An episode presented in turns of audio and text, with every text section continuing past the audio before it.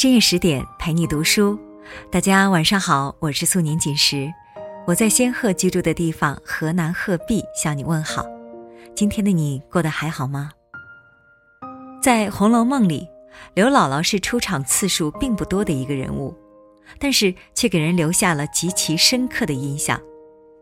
今天我为大家分享一篇苏欣的文章，《年少看不起刘姥姥，看懂已是中年人》，或许。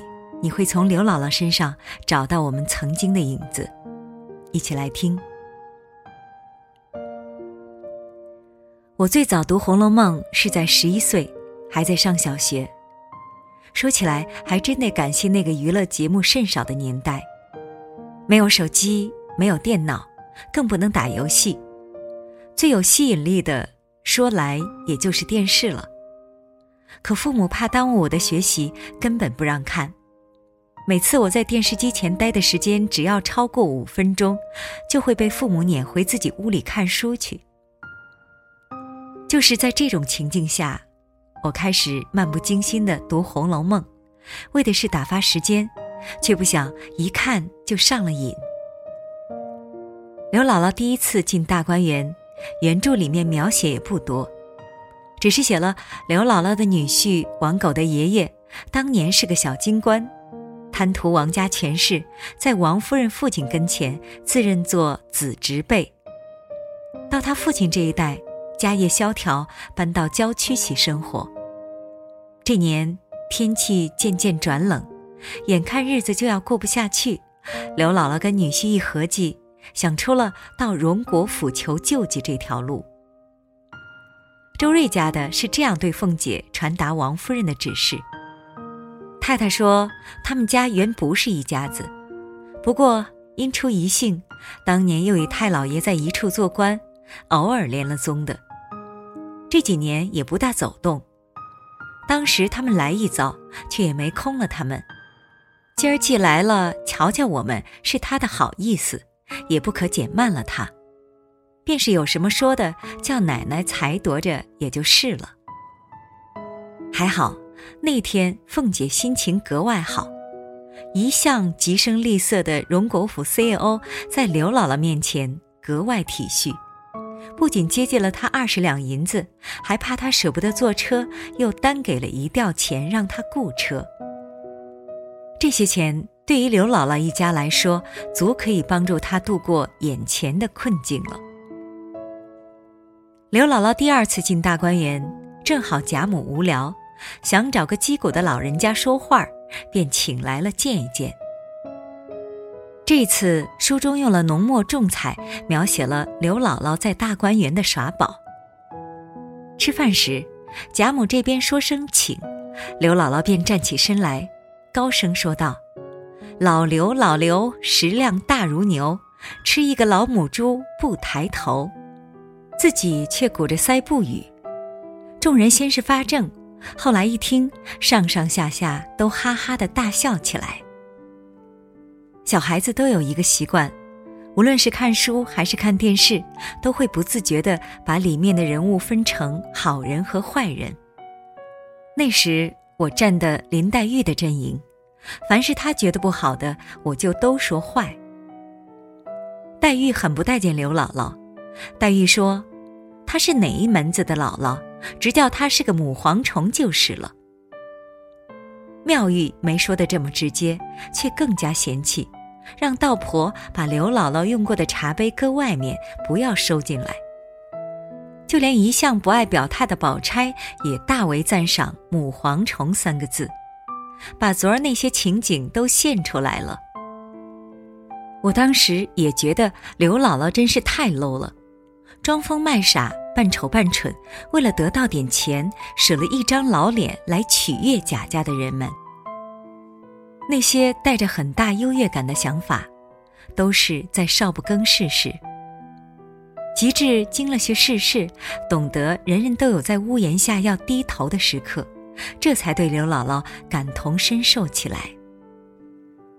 记得我刚刚毕业那年，跑了几个地方都没有找到工作。彼时，国家已经不再包分配，也没有成熟的逢进必考机制，更多的人都是托人找关系进一家和所学专业相关的单位。爸爸妈妈合计了好几个晚上，决定给我找一位亲戚的亲戚去碰碰运气。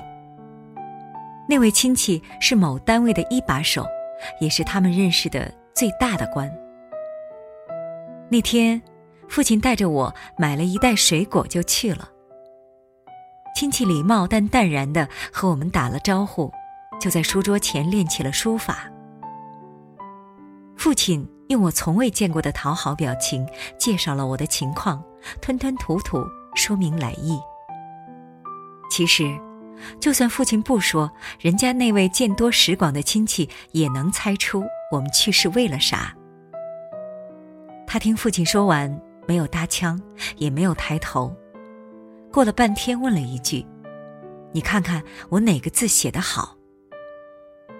我父亲受宠若惊，赶紧过去看，指着一个字说：“我觉得这个写的最好，当然剩下的也不错。您看这笔写的真是气势恢宏。”对书法略知皮毛的老爸，滔滔不绝，挖空心思说了一大堆阿谀奉承的话，夸的那位亲戚。一脸泰然。父亲和那位亲戚有一句没一句的说着话，不知不觉过了很长时间。可人家也压根儿没有提我工作的事儿。这时，一个十来岁的小男孩推门进来，喊：“爸，吃饭了。”父亲起身告辞，边往外走边夸赞那个小孩长得好看，说什么“虎父无犬子”之类的话。看着父亲说话的神情，我竟然不合时宜的想到了刘姥姥。那样子真像刘姥姥在荣国府和凤姐说话的场景。那段时间，父亲一次又一次碰壁吃闭门羹，我才懂得了求人的艰难和父母之爱子的隐忍，开始对刘姥姥有了一丝理解。如果不为了生活，谁愿去低三下四？我的朋友丽丽几年前离了婚，因为怕女儿受委屈，一直没有再婚。她给一个品牌的洗衣液做代理，工作内容基本就是促销。一次，他让我和他去一家超市，超市的老板是我初中同学 W，也是他的远房亲戚，好像比他辈分低，要叫他姨。那家超市的老板知道这样的关系，但根本不给他什么面子，就让我陪他去试试。见到 W，丽丽一副夸张的热情：“哎，你小姨和你同学来看你了，还不把你最好的茶拿出来给我们尝尝？”W 似乎并不买这位长辈的账，只是很官方的客套着让我们坐下。我看出了丽丽的窘色，可她还是拿出样品，语气变得恭敬了起来，称呼也变成了 W 总，显得生分了许多。丽丽一直保持着职业的微笑，那笑容里有谄媚，也有不易察觉的酸楚。我心里暗暗叹了一口气。曾经的丽丽。也是位文艺女青年，特别腼腆，说句话都脸红。如今变得，恐怕连她自己都不认识了。是啊，每个人都在自己的生命中孤独的过冬，谁又没有求人的时候呢？而我们对于他人的无奈际遇，总是要在自己经历过人生的风霜之后，才会感同身受。如今。我一遍遍再读《红楼梦》，在刘姥姥身上，看到了父亲的影子，看到了朋友的影子，看到了许多人的影子，也看到了自己的影子。于是，今天，当我再看到这样的面孔时，心中都会生出一种敬意，也深深懂得了那句名言：世界上只有一种真正的英雄主义。就是认清了生活的真相后，还依然热爱它。穷和弱只是暂时的缺失和轮回，只要你一直心怀希望去努力，你想要的，命运都会一点点兑现给你。多年以后，已过上小康生活的刘姥姥，终于有能力回报帮助过自己的恩人了。贾府败落，凤姐病重将死，女儿被卖。刘姥姥拼了全部家当，在烟花柳巷赎出了凤姐的女儿乔姐，让她成为整部《红楼梦》中命运尚算不错的女孩子之一。或许，这也是《红楼梦》借助凤姐和刘姥姥告诉我们关于善良最好的结局吧。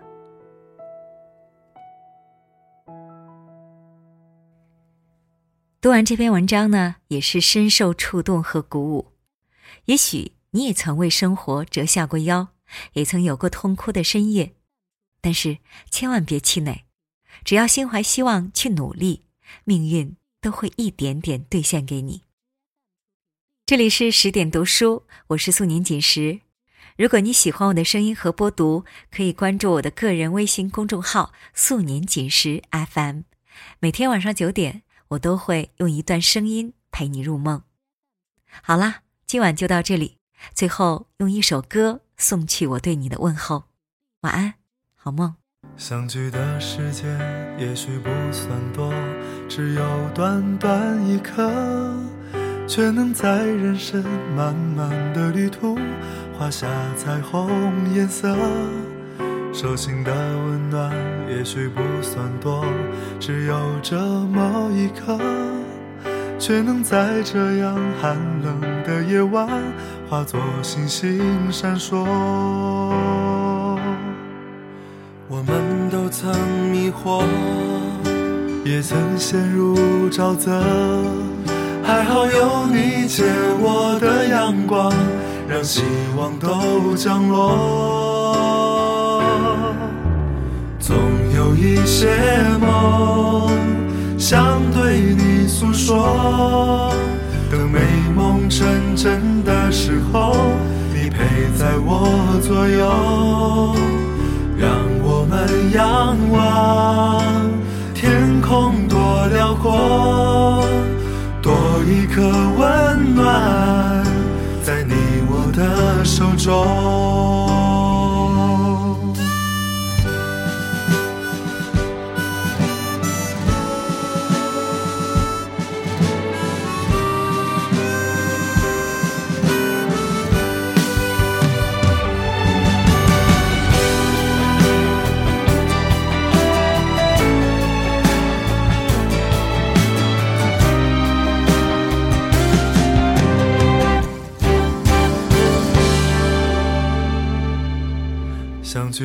时间也许不算多，只有短短一刻，却能在人生漫漫的旅途画下彩虹颜色。手心的温暖也许不算多，只有这么一刻，却能在这样寒冷的夜晚化作星星闪烁。们都曾迷惑，也曾陷入沼泽，还好有你借我的阳光，让希望都降落。总有一些梦想对你诉说，等美梦成真的时候，你陪在我左右。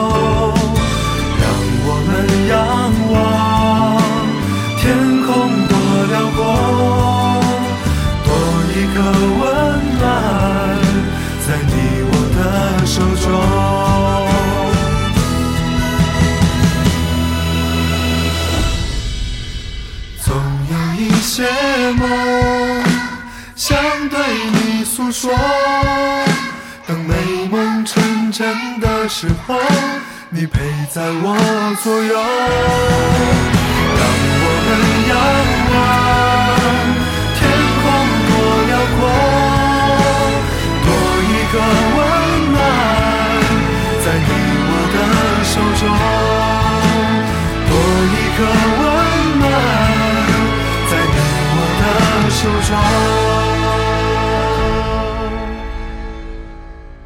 心的温暖也是不算多，只有这么一刻。